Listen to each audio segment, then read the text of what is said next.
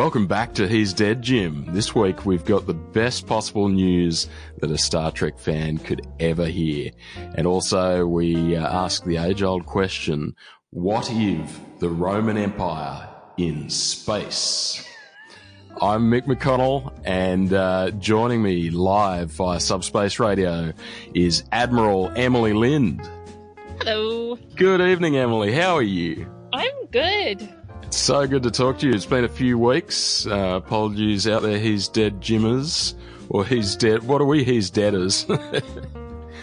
I'll have to try. Are we the He's Deaders or are our listeners He's Deaders? Um, I think that's the listeners. That's I, the I listeners. Don't know if, cool. I, I don't know if the hosts of a podcast have a nickname. I'm going to end up being like uh, Marin going, what's up, He's Deaders, He's Dead in the Ears, He's Dead Buddies. Anyway, welcome everybody back to the show. We're greeted by the awesome news that everyone's favourite captain, Captain Picard, is returning in a brand new series and, of course, played by the wonderful Patrick, Sir Patrick Stewart. It's very exciting. So exciting. And originally I was thinking there were rumours about this for a while and I was thinking that maybe, you know, Picard's going to somehow show up in Discovery, but of course that's impossible with the timeline. Um, so he's going to get his own series. It's not, um, it's not an extension of Next Generation. It's going to be a new series of um, the next chapter in Picard's life. How do you feel about this, Emily? I, I'm super excited. Like when they. When there was some like rumblings about this, I guess like I first heard it maybe a couple months ago, and I'm like, okay, that would be cool if it ever happened. But certainly Patrick Stewart has better things to do, but apparently not. And I'm so happy because I'm really he's my favorite, and Patrick Stewart is the best. And I'm just, yeah, this is really cool. This is so exciting. So if we can remember back to the end of Next Generation, it kind of. So it felt like it finished abruptly.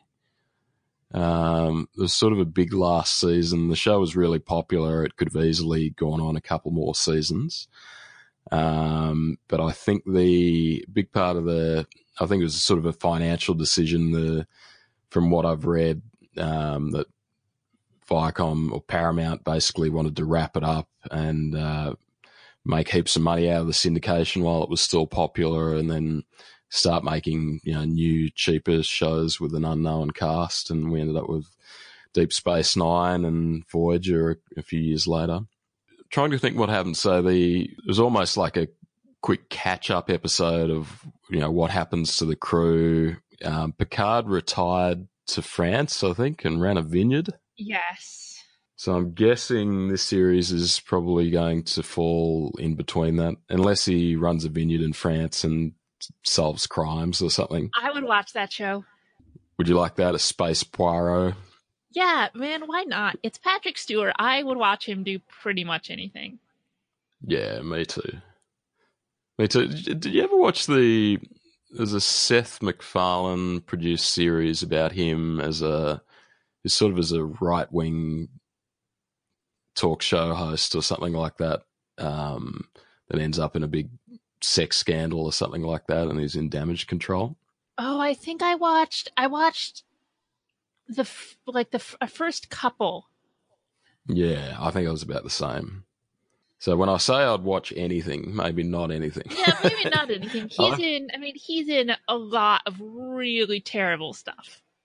I enjoyed it though. What I saw, I enjoyed, but I just never got around to getting back to it. I think it's on Stan here in Australia. I should look up the name of that series. But very exciting stuff. So this this new series is going to be on C B S All Access uh, in the States, and hopefully that means for the rest of us we'll get it on Netflix, uh, wherever you are around the world. That's a pretty good reason. Are you going to cough up for C B S All Access now? I mean, I might have to. It's it's going to be pretty hard not to. This could be the thing that finally launches the service properly and forces everyone to sign up. Discovery season two is the vague news is that it's coming to Netflix International early twenty nineteen. So I assume that means C B S All Access about the same time, if not slightly earlier. C B S bought a one of our struggling free-to-air television networks here, which kind of makes me nervous that one day they might launch a service like All Access in Australia, and then mm-hmm. I'll have to pay for that. At the moment, I'm loving everything being on Netflix. So back to the Picard series. Um, let's assume it's not Poirot solving mysteries in the south of France. What do you want to see Picard doing in space?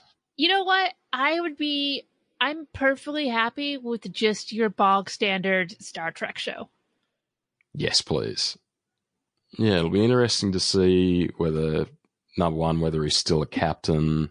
The tweet from Star Trek Discovery basically just announced the show that it would be about the next chapter in Picard's life. So I wonder what that means. Is he still serving with Starfleet? Maybe he's an admiral now? Oh, maybe not. I don't know. But I feel like, I mean, he's going to be on a starship somewhere doing something in space. Yeah. So exciting. I'd, I know there's it's like it's not a continuation of Next Generation, but I'm hoping we get to see some people. Like, they'd be crazy not to. It would cost a lot of money to get all that cast back. Oh, I'm sure. But, I mean, none of them are, like, particularly big names. Yeah, that's true. Um, like Jonathan, Jonathan Frakes directs a lot. Yeah. Like, I mean, but that's like, I haven't seen him act in anything in a long time. Yeah, that's true. So you could probably make it happen. I just wonder, I, I, mean, I wonder maybe if it'd be one of those things where we see a couple of characters turn up every now and then. Yeah. Yeah. I mean, obviously some of them would be harder than others because like you, You can't really do Data because uh, he's a lot older now. Yeah. That doesn't really work. Like, even the no, movies were right. pushing it a little bit. Yeah, that's right. Might have to do C G I Data. Motion capture Data. I wonder how that would work. But yeah, anyway, so exciting times. Um, so early days for this news. We don't know yet when this is going to go into production, but we know it is, and that's very, very exciting. For Australia and New Zealand fans, William Shatner's touring in September and October. Um, so you could go and see the... I wonder, does he still do spoken word songs? Man, that'd be exciting. Um, so you can go and check him out on stage. Have you ever seen William Shatner live at any conventions or anything? I've been to conventions that he was at, but I've never actually seen him. Ah, there you go. And so, I wouldn't, because he's a huge flaming jackass. Yeah, there's um, a few of his tweets lately. I know this, this his Twitter's sort of taken a bit of a turn and gone towards some fairly... Uh, Actually, I'd, I'd, I'd only hear this secondhand or third hand. I should get, get on and have a look, but I've heard he's been sort of retweeting men's rights activist stuff and getting a bit political. Yeah, he's very, it's all very much, you know, like old white guy yelling. Yeah, and there was some talk about, you know, whether he's actually managing that account or not.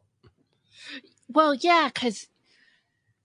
Like, okay, I have no problem with, like, believing that he's a crazy old white man who, like, has some seriously, like, sexist shit going on in his head. But there is also, like, some really weird, like, stuff about, like, T V shows and, like, shipping and stuff from, like, Once Upon a Time and Supernatural. It's all very weird. So, so what sort of stuff? Just like commenting on and, you know, his favorite episodes of Supernatural, or yeah, but like, but like going like pretty deep into some of like the shipping stuff, and like insulting like people who respond to him, and it's it's like it's like the the fandom like war stuff that you would expect from like thirteen year olds. Yeah, that's interesting, isn't it? Well, we did see Elon Musk recently have a massive brain snap on Twitter. So it, can, it seems like it can happen to anybody, even billionaires.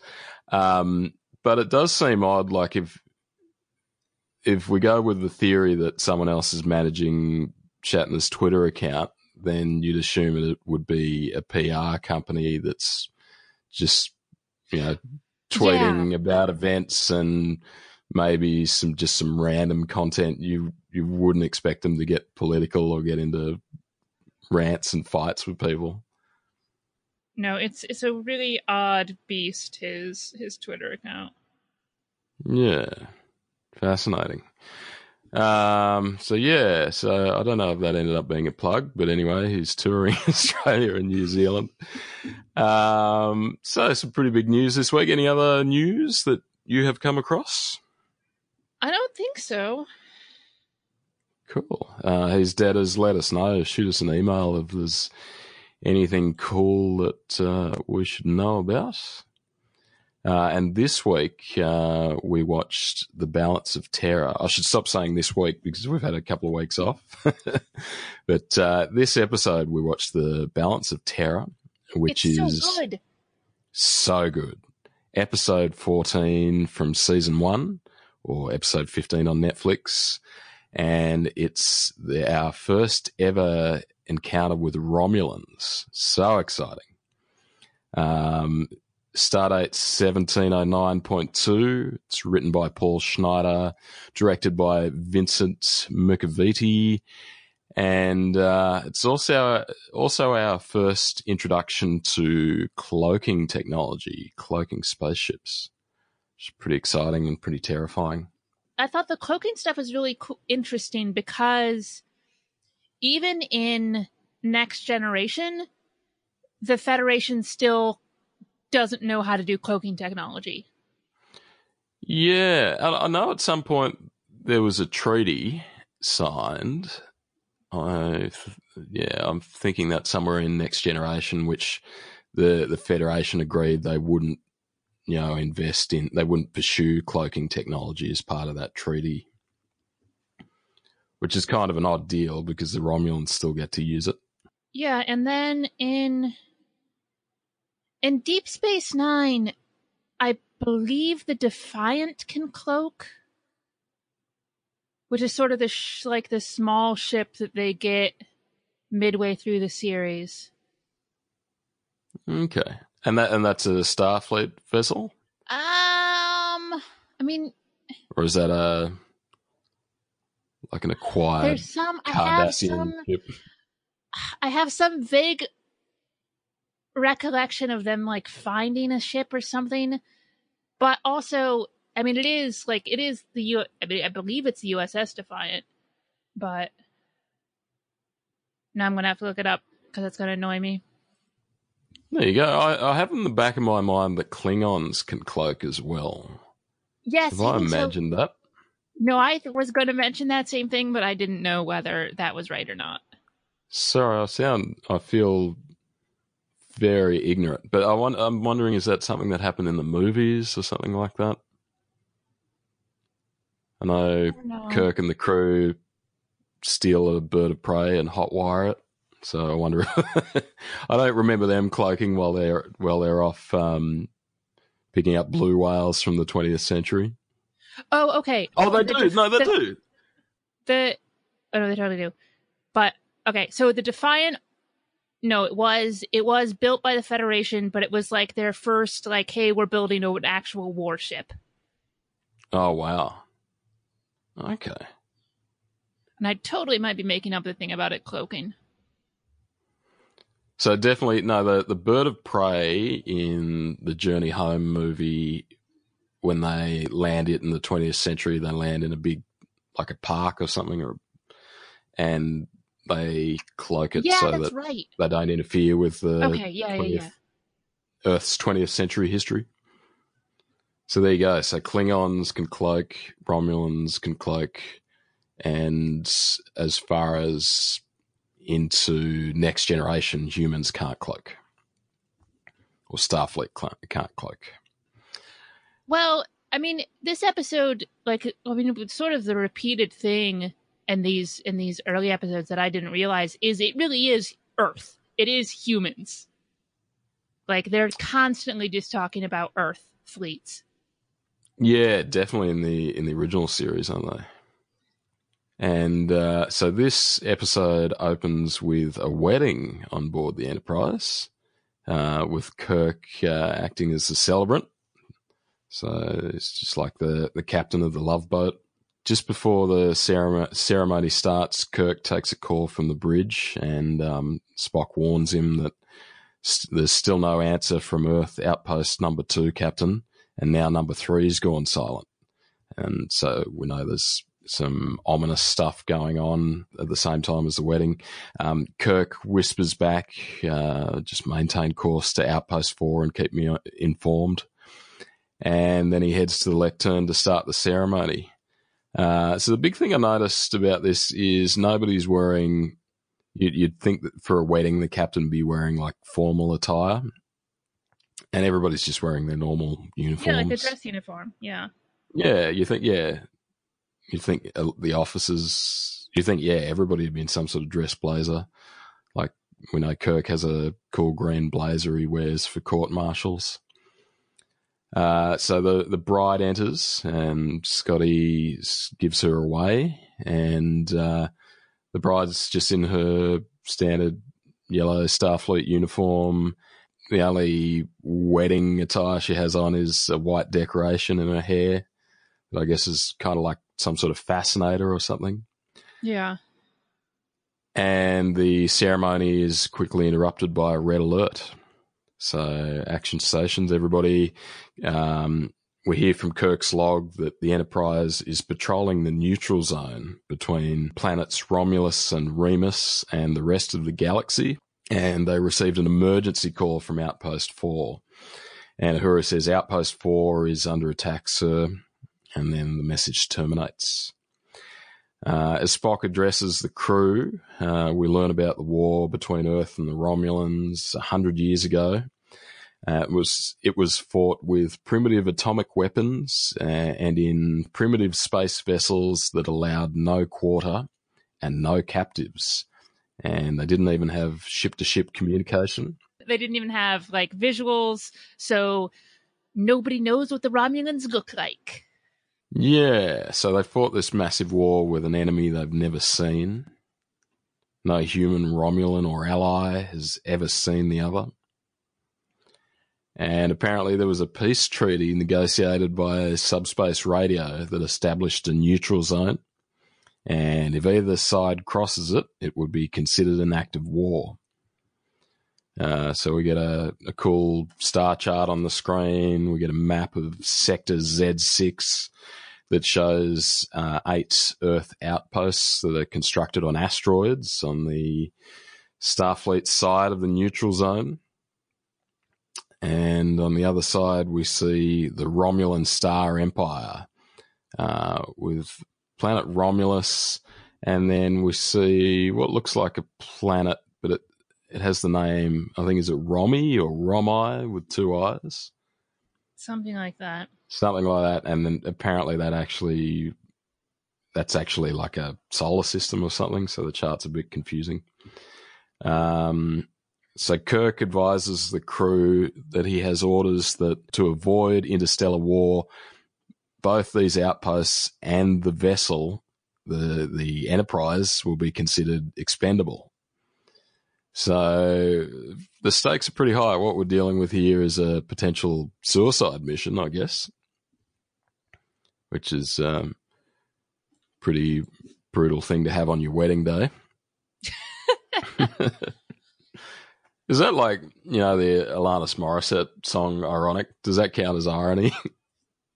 Interstellar war on your wedding day? I mean... in the Alanis Morissette definition of irony, I guess that would count, because it uh, it's basically just if something bad happens to you, that's irony. Yeah. So it's really just not irony at all and just a list of annoying things that could happen. Yeah. On your wedding day. So I like rain or Romulans. Uh, very inconvenient. I mean, I'd rather have rain. Than Romulus, yes. If I had to choose. Yeah, you can deal with rain. You can get umbrellas. You can plan around rain. Have your ceremony inside. What do you reckon their plans were for a honeymoon? You know, that's a good question, because it's not like in Next Generation where there's even like a holodeck.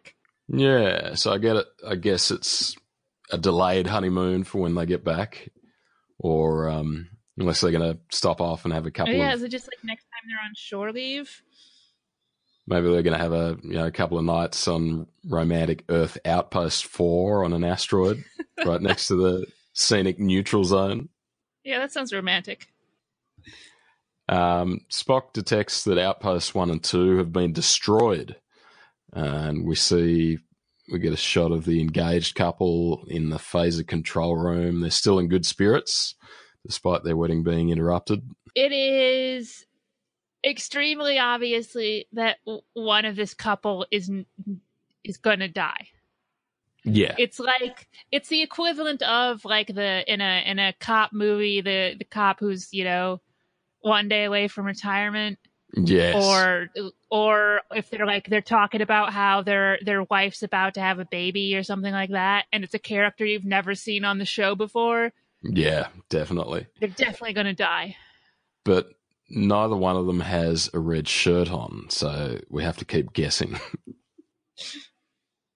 Back on the bridge, and we meet uh, an officer, Styles, who seems to know a bit about the Earth-Romulan conflict one hundred years ago, and one of his ancestors fought in the war, and he's still um, still carrying a bit of bigotry from the, I guess, from the conflict. And, you know, he sort of talks quite passionate, passionately about it.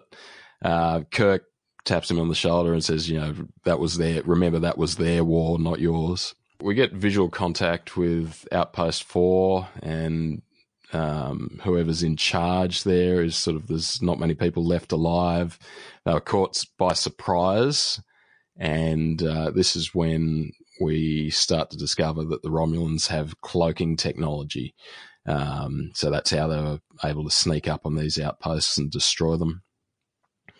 Um, the Enterprise is still close to Outpost four, but not close enough to intervene and save them. So it's quite tense. They're trying to get, you know, Scotty's trying to get a bit more power out of the engines, uh, and they can't catch up in time, and Outpost four is destroyed by a massive red ball of plasma, which looks pretty exciting. Yeah, I wonder if that was one of the ones that they um, enhanced. Yeah, it looks good. It looks pretty good. It's pretty. It's a pretty threatening weapon. So the Romulans have made some advances in the last one hundred years. The Enterprise eventually tracks this Romulan ship. Um, basically, it does some motion sensing or something, so even though it's cloaked, they can sort of figure out where an object is or where it might be. And uh, Kirk pursues them. And basically he gets the Enterprise to sort of follow behind where they might be and sort of match their movements. Yeah, because they, they, they realize that while they can't see the Romulans because of the cloaking, the cloaking also prevents the Romulans from easily detecting them. Excellent. So that okay, that if, makes more if sense. They match, if they match like alongside of them, then there's like it's it'd be like they're just. The idea is to make it seem like even if they do see something like their energy trail or whatever, that it's just like an echo. The Enterprise manages to get visual contact with the Romulans for the first time, which is pretty exciting.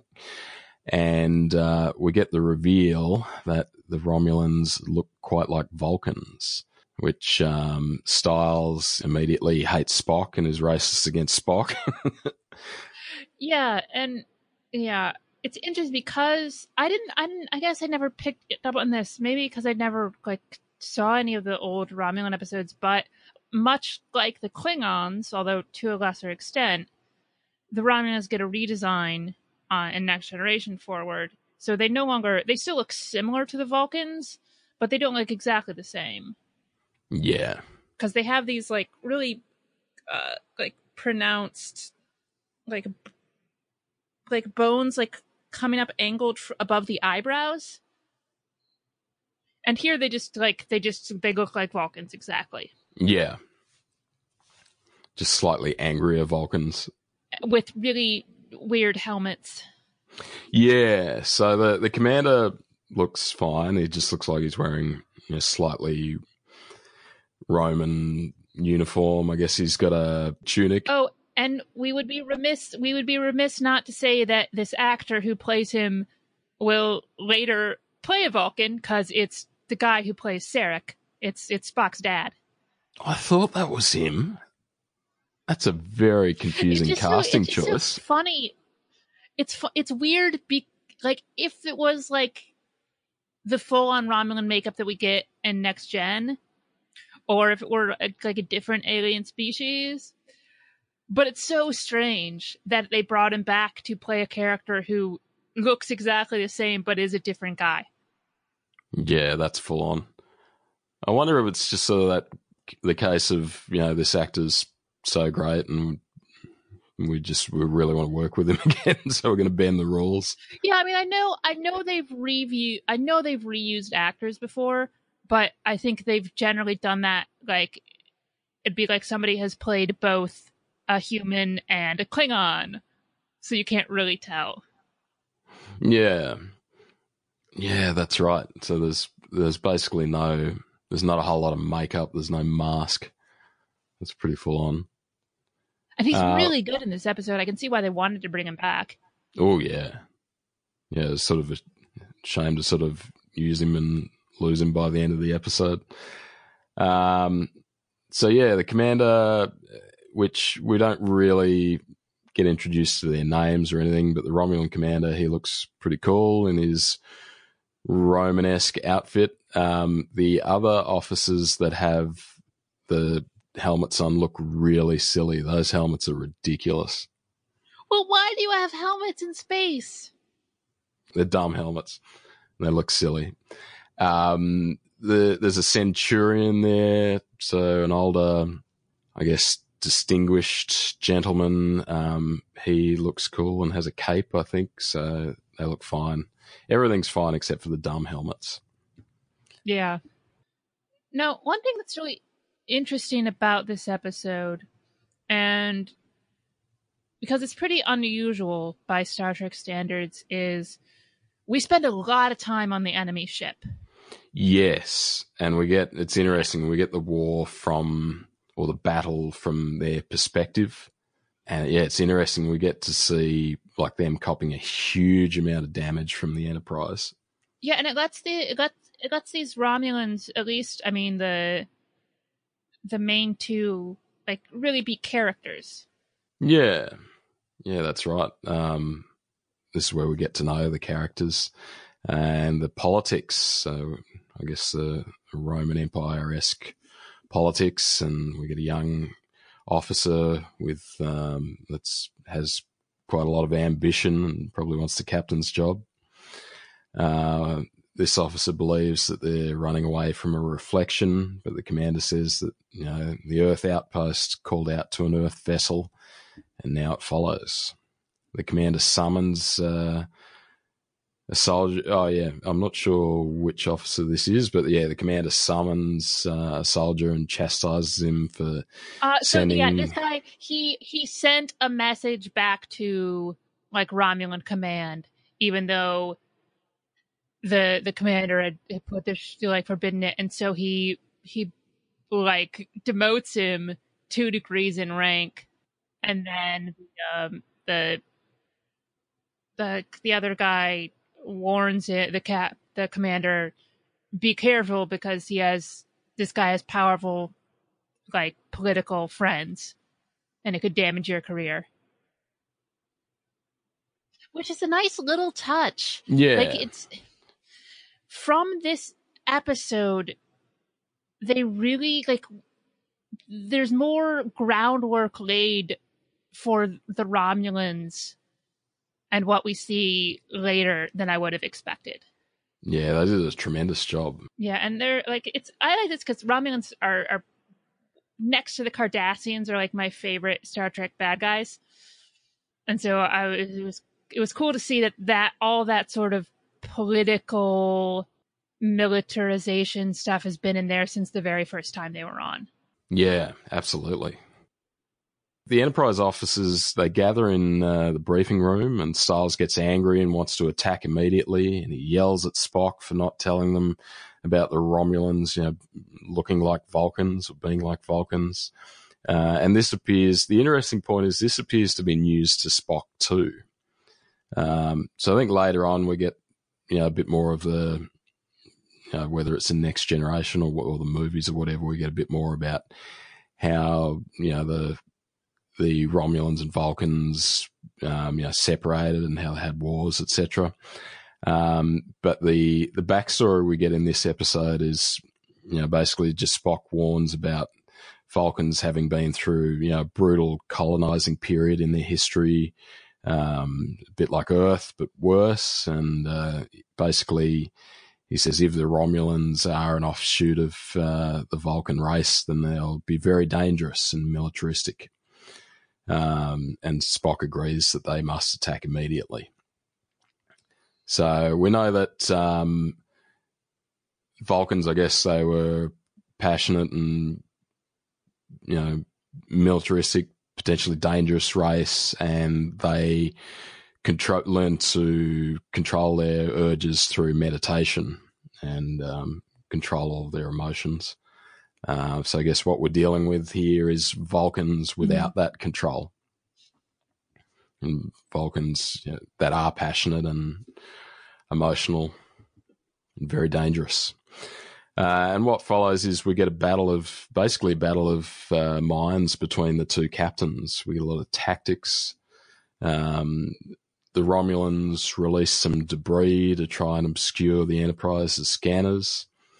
Uh, but the Enterprise um, targets the area around the, the cloaked Romulan ship with, you know, basically blanket phaser fire, and eventually they, they hit the ship and do some damage.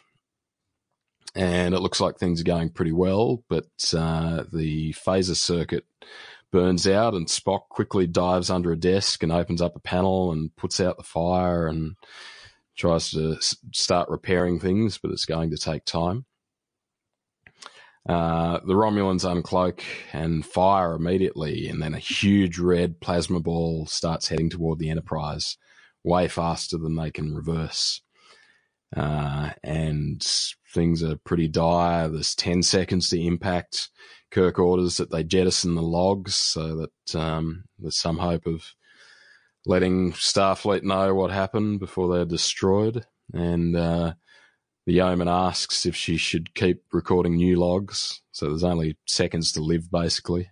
Um, and Kirk's about to stop her. He says, you know, he changes his mind and sort of just keep going, I guess. Um, and in the last seconds, the plasma starts to dissipate. Uh, so they're, they're very lucky, and now they've got the, not only have they survived, but they've got the knowledge that the this Romulan super weapon has limited range. Uh, so the Enterprise is shaken up a bit, and we get a shot of the engaged couple helping each other off the floor. Uh, back on the Romulan ship, uh, the Centurion is badly injured uh, from the Enterprise's, Enterprise's uh, phaser fire. Uh, they're running low on fuel. However, the commander orders them to return to cloak. So we know that this cloaking device comes at a, a huge cost. Kirk instructs Uhura to inform command that on his authority, they're heading into the neutral zone. So it's very tense. As a big theme in this episode is, you know, trying to avoid war, trying to avoid breaking the treaty. But uh, they know from history that if they ignore the the uh, Romulans and run away from their weapons, then the Romulans will come back in greater numbers. On the Romulan ship, uh, the Centurion has died, and the commander has figured out that Kirk is clever and trying to get them to basically waste their fuel. Uh, the Romulan ship's taking heavy fire from the Enterprise. So this, like, like you said before, Emily, this is, we really get a, it's really the only sort of Star Trek episode I can remember where you get a real perspective of the battle from the other side. Yeah, it's really, it's really interesting. I, I feel like maybe we've seen a little of that, like a couple of times, but it's definitely not the usual way it goes. Yeah. Uh, and so the commander orders that they eject all the debris from, you know, the damage to the ship. So it's basically panels and pillars and things that they're jettisoning, jettisoning into space. And he even tells them to eject the body of the Centurion, which seems pretty cold. Um, Spock scans the debris and can't find the Roman vessel now uh, with their motion sensors. Um, so they basically figure out that, you know, the ship's playing dead somewhere. They've tried to, I guess, tried to simulate that they've exploded or something, and that's the, that's why the debris is around. Uh, but, yeah, no, they've, the Enterprise has figured out that um, they're there somewhere motionless. And what we get next is it's a bit like a, you know, like a submarine movie. We get both ships just lying in yeah. wait for days. They're uh, motionless, their engines and most of their systems are disabled. And even the crew are whispering on both ships. Which, which, what the, what the hell is going on with that? Yeah. Um, because sound, like, no matter how loud you shout, it's not going to travel out of your ship and through space, through a vacuum. Um, I guess, uh, like, are they, are they thinking like there's instruments and things that the enemy could use to listen in on your I, ship? I don't know. It seems real far-fetched. Yeah. It seemed a bit cray. So this goes on for days. This is so basically a, a stalemate to see who flinches first, which commander panics. Um, so everybody's sitting there very quietly whispering. I think it, I heard them say something about like forty-nine hours had passed and Kirk's lying in his quarters. Yeoman Rand comes in and tries to get him to eat dinner, but Kirk can't eat. I think he eventually settles on a coffee. So everyone's just been quiet. Kirk's amped up on caffeine. Uh, McCoy visits and give, gives him a little pep talk about how unique and special everybody is, and Oh, I think he just sort of basically talks about, you know, what are the odds of there being, there's only so many Earth-like planets in the galaxy, and out of all those people, there's only one Captain Kirk, so don't destroy that one called Kirk or something. It's, basically, it's, it's a nice little speech. Yeah, it's an odd sort of pep talk. Kirk, you're unique and special. Just what you need when you're going to make, like, a huge decision. Um, Spock's conducting repairs on the phaser circuits, I think, again, because the, his original repairs weren't going to hold out forever or something. And he reaches up on the console and accidentally bumps uh, a loud alert button. And then the Romulans pick up this signal and it's on. Uh, so the Romulans move toward the Enterprise. The Enterprise reverses uh, while shooting blanket laser fire. And again, um, does huge damage to the Romulan ship. The Romulans release more debris. Uh, so Spock does a bit of a scan. He's like, oh, yeah, just pretty standard debris, but hang on, here's an atomic weapon. And uh, the Enterprise fires. Just a little surprise in there. Um, so the Romulans have still got some of their old hundred-year-old atomic weapons. Yeah, it's, it's an interesting, like, thing to carry around with you. The Enterprise fires on it uh, at point blank. I think there's just a hundred. It's just a hundred meters away, uh, and they survive. There doesn't seem to be any sort of physical damage, but there's, you know, the crew are exposed to some radiation because it's so close. The Romulan commander thinks that the Enterprise is disabled now, and he wants to return home. He's trying to be logical. Uh, one thing we haven't sort of touched on yet is the this Romulan commander who's a real sort of born soldier, um, but he seems to be a bit disheartened with, you know, the Romulan Empire and and war in general. Um, there's maybe a little bit of dissent about him, and it's interesting the interaction between him and uh, the younger officers that are passionate and basically want to take over. Uh, we've got an ambitious soldier that basically forces the commander's hand and, you know, makes him go back to the Enterprise and finish his job. It's basically, you know, you know your orders, you know your duty. We've got to got to finish them while they're sitting there as a sitting duck. Um, yeah, it's basically you give the order or I'm going to take over and give it for you. Yeah, and he sort of says, you know, please allow me the honor of the kill. And then the com- commander... Um, doesn't like this. He says, you know, we will return, but on my order, on my command. But the Enterprise is playing dead. Stiles must head down to the weapons room just to help replace the injured crew. And Tomlinson, the groom's there. Pretty sure he's the groom that's working yes. alongside him. Um, Spock offers to help them out, but Stiles hates him and tells him to go away.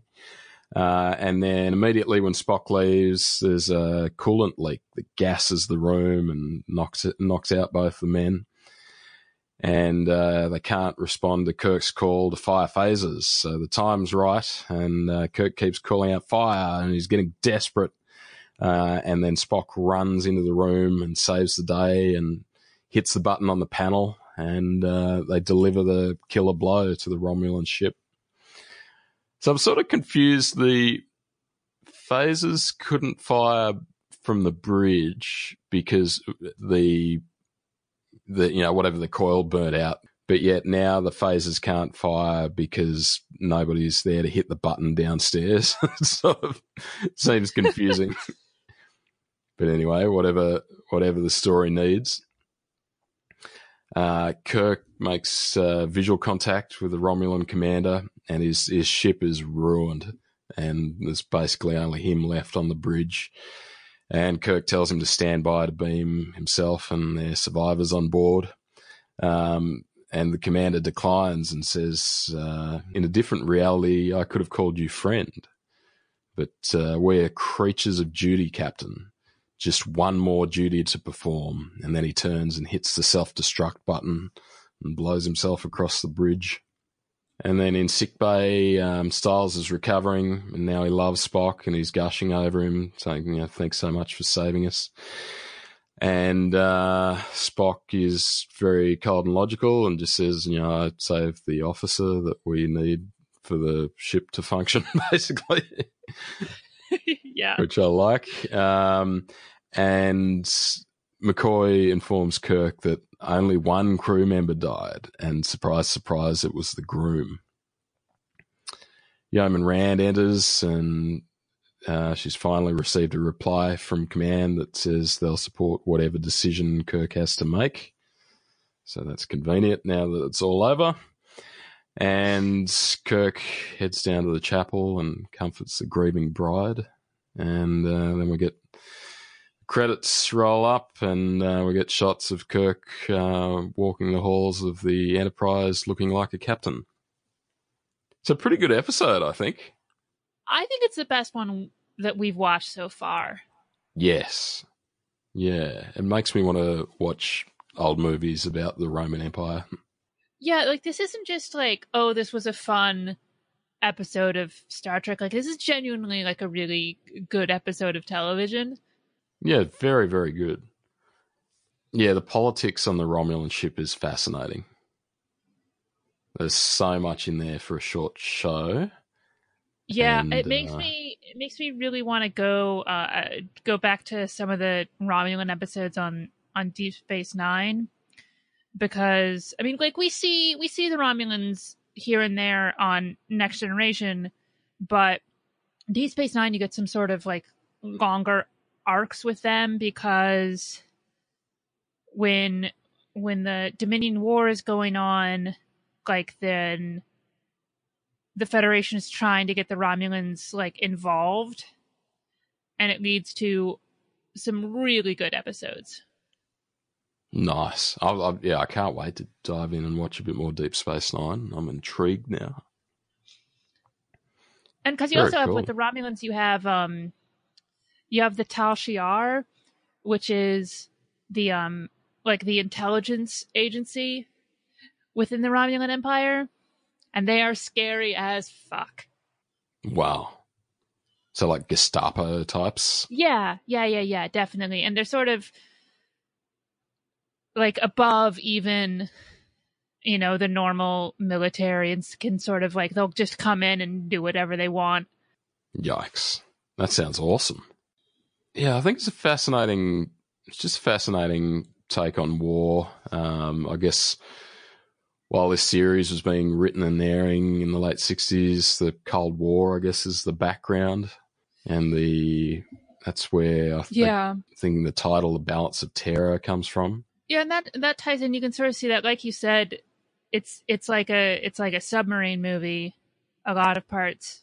Yeah, and and a, a bit about the nuclear arms race as well, I guess, or just an arms race in general. So it's pretty scary to encounter this old enemy um, from so long ago, and suddenly they've got all this crazy technology. They can disappear. They can shoot these apocalyptic plasma weapons. How do you feel about how Romulans were portrayed in the rebooted movies? So we get a very angry, bald Eric Banner playing the Romulan captain in uh, what was the oh, first? Then- I was just Star Trek. It was just called Star Trek, wasn't it? The first one. Yeah, and you get that whole like the the, the Romulans and the Remians thing is weird. Which movie is that in? No, I like him. Um, I prefer when they're more political. Yeah, right. All their just... machinations. Whereas Eric Banner's Romulan captain is kind of like a Bond villain. He's a pissed off psycho that's been wronged, or feel, feels he's been wronged or let down by Spock. So that's a very yeah, that's different not Romulan. A, uh, that's not as interesting to me. And he's like, he's just a little he's too crazy. One of the things I like about the Romulans is you have that like super cold, in some ways still very similar to to the Vulcans, but but with an added like military sheen over it. So they're very controlled and very ordered, and and then Eric Banner's just like crazy and yelling. Yeah, he's sort of like, I think we see that in Nemesis, the last of the um, Next Generation movies, where we get sort of a Romulan, like a military coup or something, like a, a general or someone that, a captain that basically is involved in a plot that destroys like the Romulan High Council or whatever they call themselves. So I guess yeah. those, those sort of characters are a twist on the whole, the Romulan identity. But yeah, it'll be interesting to see if we get any Romulans in Discovery. Uh, yeah, I don't think we got any in first series. There is a, uh, and unlike Deep Space Nine, it's it's just a, which you sort of have to follow the arcs. There is a Next Generation episode called, I believe, Face of the Enemy, where Counselor Troy is kidnapped by some Romulans and forced to impersonate a Tal Shiar officer. That's really, it's oh, a really good episode. I think I remember that, yeah. Does she get, like, does she get facial implants and things? Yeah, yeah, yeah. They kidnap her and, like, give her plastic surgery. Wow. That's, that's terrifying, it's, it's pretty hardcore, isn't it? Yeah, so she gets, like, the, the full bone structure and everything. Yeah. Wow. I, I yeah, I, I remember that. Gosh, ne- Next Gen's good. I can't wait. Um... In a few hundred episodes' time, we'll get to that. Yeah, because I'm pretty sure that's like season six or something. Wow. No, that's pretty cool. Uh, I guess, so just touching on the J J Abrams films, I know, I think you mentioned you haven't seen the third one, Star Trek Beyond? No, I finally watched it. Oh, sweet. On Netflix? Yeah. I was or just going to say for everyone. Something that it was on. I barely, I, I, I barely remember it. So that you watched it recently? Like I watched it a month ago. And then oh, I forgot okay, to yeah. mention it on the podcast. I honestly, to be to be completely honest, I might not have finished it because I don't remember if I did or not. Oh, there you go. Forgettable. I'll have to. I'm a little bit the same. I'm a bit vague on it. I'm going to watch it again. It's just I've just noticed it's popped up on Netflix in Australia, which might mean Netflix, like Netflix normally do international deals for content, so. Wherever you are in the world, have a look and see if it's on Netflix, if you haven't seen Beyond or if you haven't watched it in a while. I'm sort of the same. I'm a bit vague on what actually happens. I, I remember the, the very end of the movie is exciting because they head off on their five-year mission and um, you get the cool theme, I think, the original theme. Okay, yeah, okay. Something no, like I that. did I did see the end because I remember the final fight scene between uh, Kirk and Idris Elba's character. Ah, oh, there you go. Yeah, there you go. I'll I'll check that out and I'll uh, I'll get up to date. Um, I think we had some mail. Do you want to open the interstellar mailbag? Yeah, let me get to my email. This is from Squire Trev, and it is. Thanks for continuing to be one of the best Trek podcasts around. I'm curious, other than Kirk, Spock, and McCoy, which T O S recurring character would be your favorite and why? Hmm. I like Scotty. Yeah. He hasn't gotten to do much yet, but I love Scotty. And we have we don't have him yet, but I really like Chekhov when Chekhov is finally on. Yeah, Chekhov's great. I love um, Chekhov and Scotty combined, I think. There's a good episode where they're getting hammered somewhere on shore leave or something. I think it's the Tribbles episode, and they're having this big argument about which is better, scotch, whiskey, or vodka. That's pretty good.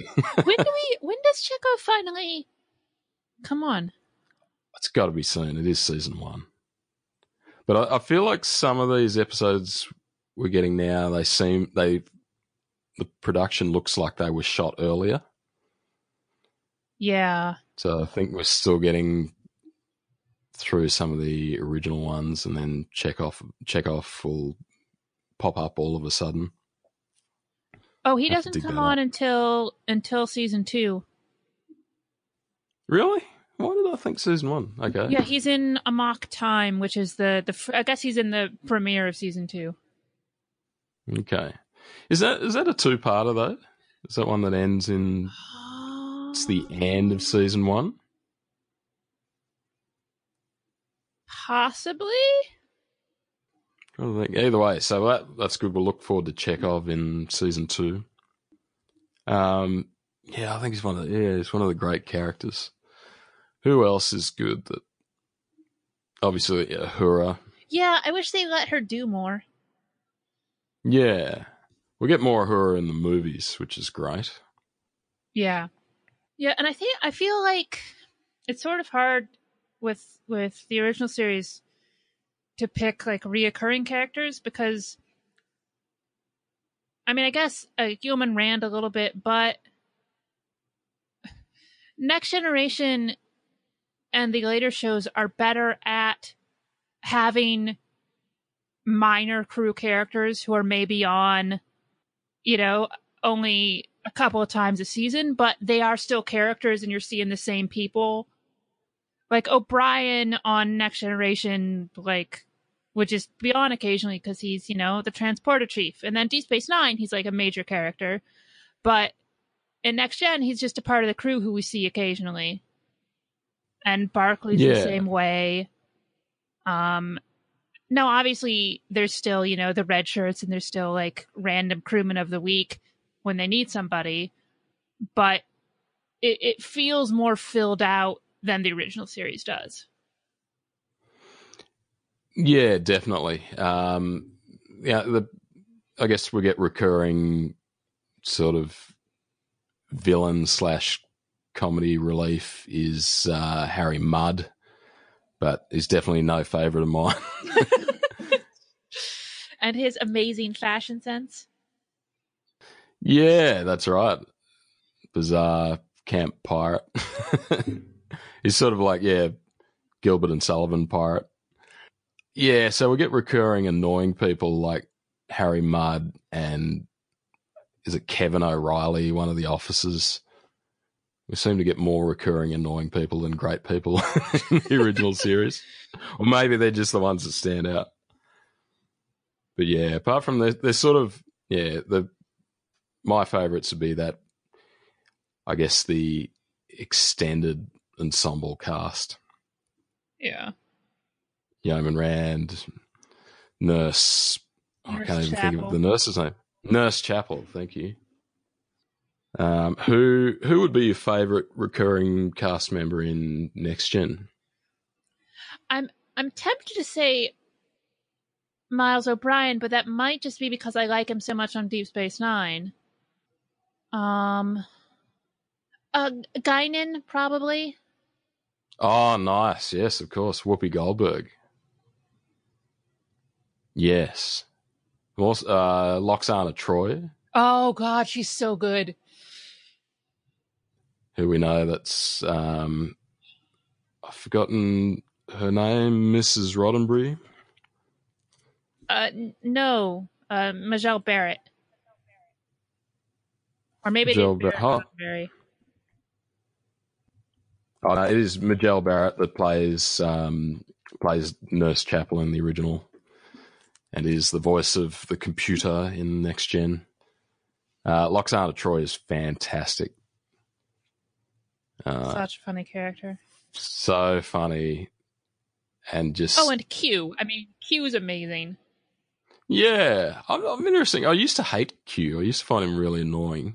Oh my god! I think maybe just sort of. Oh my god! John Delancey's amazing. Yeah, I've, I've I've come around. I've come full circle. Much much better and more powerful than Harry Mudd. I think that's about it. Thanks very much, Squire Trev. Okay, there's one from Rob. Hey, Rob. Rob McKinnon, and it is Shatner sings in quotation marks. Nice. Hello, he's deaders. I'm stealing Catherine Neen's salutation. As always, I very much enjoyed your episode discussing the conscience of the king and all of its Shakespearean revelry. You know a performance is over the top when William Shatner has to go bigger to keep up. Speaking of William Shatner, it's funny you also discussed his, poken, his spoken word performances on this episode. His classic album, The Transformed Man, released in nineteen sixty-eight and featuring his infamous versions of Mister Tambourine Man and Lucy in the Sky with Diamonds, has a very heavy Shakespearean influence.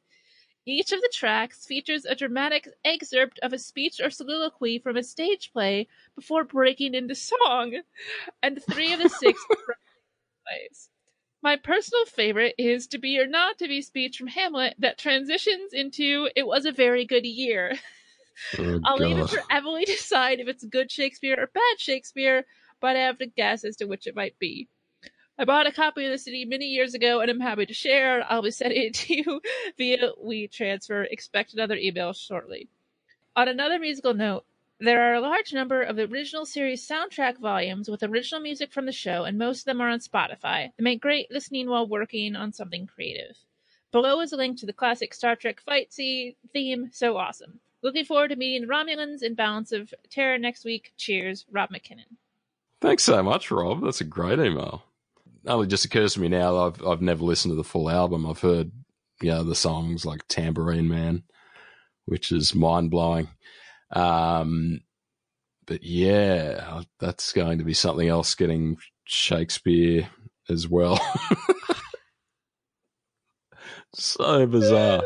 Um, I wonder if it's on, yeah, I wonder if that is on Spotify. I've got it, uh, Apple Music, so I have to look it up. I'm going to look it up now. The Transformed Man. No, it looks like there's parody stuff, but, or Star Trek themed stuff, but no, no Transformed Man on Apple Music. So yeah, we'll have to find it through other means, but uh, yeah, pretty exciting stuff. What was Spock's album, or Leonard Nimoy's album? It was like The Two Sides of Mister Spock or something like that. Or the two sides bad. of Le- no, two sides of Leonard Nimoy, and I think on one, yeah, it's on one side it's got uh, a picture of Leonard Nimoy smiling and being normal, and then him as Spock, and then he sings the um, what's the Ballad of Bilbo Baggins, which is which is amazing. It's so good. I love it so much. It is like the fact that that exists is so bizarre. It's very odd. So that um, I'm pretty sure this sort of, it's obviously when the Lord of the Rings novels were very popular in the sixties, and it would have had to have been before like the original animated Lord of the Rings movie was made. I'm guessing that was seventies guessing, but yeah, it was so weird. So this could be the first T V visualization of hobbits. And uh, so we got, it's like a sixties surf movie or something. We got all these teenagers cruising around. I'm trying, like, Leonard Nimoy is dressed as Spock, singing a song about the Hobbit. It's just, it's just so bizarre. And it's just that, yeah, that classic sixties teen pop music. Um, I shall have to, I'll tweet out a link to the YouTube video, or look it up, look it up on YouTube. It's definitely something. What's your favorite song performed by a member of the Star Trek cast? Oh, it's it's the Ballad of Bilbo Baggins. Nice, very cool. I think mine is still Rocket Man. That's a good one too. Both very good. Um, Rob, you're a, you're a uh, wealth of knowledge. Thank you so much for reaching out and educating us on the important things in life. Oh, we had a comment from Eric on Facebook that says, hurry back, I miss your podcast. Thanks so much, Eric. And uh, thanks for being patient. I've had a couple of busy weeks, so sorry uh, I've been a bit slack with podding. Uh, and Emily had a nice holiday there in the mix. How was your holiday, Emily? Uh, it was good. It was nice to it was nice to see my family and just to like hang out on the beach and eat lots of fried seafood. Awesome. So jealous of you guys getting a summer. Not that it gets very cold in Brisbane. But uh, yeah, thanks for your patience, guys. We're um, things are a bit busy at the moment, so the episodes might be slightly less frequent, but uh, we'll definitely Definitely keep podding, and we'll look forward to next time we pod. We'll be podding about shore leave, which will be very exciting. Very cool. Emily, what would you like to plug this week? Let's see. I will plug the Star Wars podcast that I do with my friend Brittany, and that is called the Canto Bite Dispatch. And finally, I've talked about it before, but uh, we actually recorded one, the uh, Twin Peaks podcast that I do. Uh, yes. Charlie and Mickey is going to be back. Uh, it should be up um, on like this week. And we're going to be going through all of the Twin Peaks canon. And we recorded the first episode about the uh, the tie-in book, The Secret Diary of Laura Palmer. So cool. I I can't wait. I'm very excited. Um, Mickey is a journalist from Geek Bomb as well. Is that right? Yeah, and she was on um she was on a few of our, our episodes when uh when Twin Peaks: The Return was airing. And so this time around she is a permanent co-host. Wonderful. She's awesome. Uh, I definitely recommend checking that out. Such a great pod. Very cool. Um, you can follow us on uh, all of the socials. Probably not all of the socials, sorry. You can follow us on the socials, Facebook, Twitter, and Instagram at He's Dead Jim Pod, or shoot us an email, he's dead jim pod at gmail dot com. Uh, and uh, yeah, would love to hear from you. Um, good friends of the show, the Ain't It Rich podcast, are doing their first ever live podcast in Brisbane uh, next weekend, Saturday and Sunday afternoon, as part of the Brisbane Funny Fest, and they're at uh, that's going to be live at Hayer Bar. That's awesome. Uh, yeah, if you haven't heard it yet, Aria Sarlin from Ain't It Rich joined us for uh, back on episode eight, where we watched What a Little Girl's Made Of. Uh, and that's a super fun episode, so definitely check that out. And uh, next time we pod, we'll be podding with Mickey Flykick from Ain't It Rich. So uh, looking forward to that, to talk about Shore Leave, which is an episode he specifically selected. Um, I better actually do my homework and do a report, because uh, I know those guys for Ain't It Rich, they do massive three thousand word essays for each pod. So I know... Um, Mickey will throw down the gauntlet. He'll have all sorts of trivia and knowledge about that episode. It'll be a welcome change from me speculating wildly about everything. um, so, yeah, if you're in Brisbane, definitely um, go and check them out. There'll be some fun shows next weekend. And you can find out about those on ain't it rich dot com. And uh, what else did I want to plug? Oh, yeah, our very good friends on That Geek Pod, Catherine Neen, former guest of the show. Um, they've just done an awesome recap of the Marvel Cinematic Universe, and they're up to phase three now, so definitely recommend checking that out if you're into Marvel as well. Super exciting. Have you seen Ant-Man and the Wasp yet, Emily? I am. No, I'm sort of behind on the Marvel movies.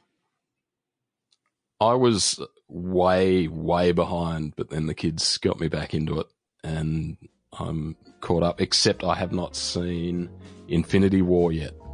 So now it's finally out on digital download. I'll I'll have to catch up. I know I know some shit goes down. Yeah, I haven't seen it yet. I know, I know some stuff happens in Infinity War. Have Have you...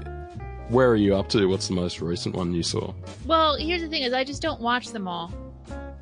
So I saw I saw Ragnarok because yeah. he's an amazing director, and I had heard really good things about that one. So I watched that one. And I saw I saw the second Guardians of the Galaxy. But yeah, that was cool. I didn't see Infinity War. I don't I don't think I ever watched um, Age of Ultron, because I just couldn't be bothered. I didn't watch Civil War. Yeah, Captain America ones bore me a bit. I think that's what sort of turned me off it a bit to start off with. But yeah, and, and even if you didn't like the first Ant-Man, I honestly reckon... Ant-Man and the Wasp is super good fun. I will, kids loved it anyway. I'll watch it when it appears on one of the many streaming things that I have. Indeed. And definitely, as always, stay stay for the credits. Or skip ahead past the credits when you're watching at home. Very cool. So yeah, check those out. Um, our, our buddies at uh, That Geek Pod are doing some really cool stuff. I think that's about it from us this week. Um, definitely, if you've got time, jump on iTunes and give us a five-star review. And uh, that helps other cool people like you find out about us.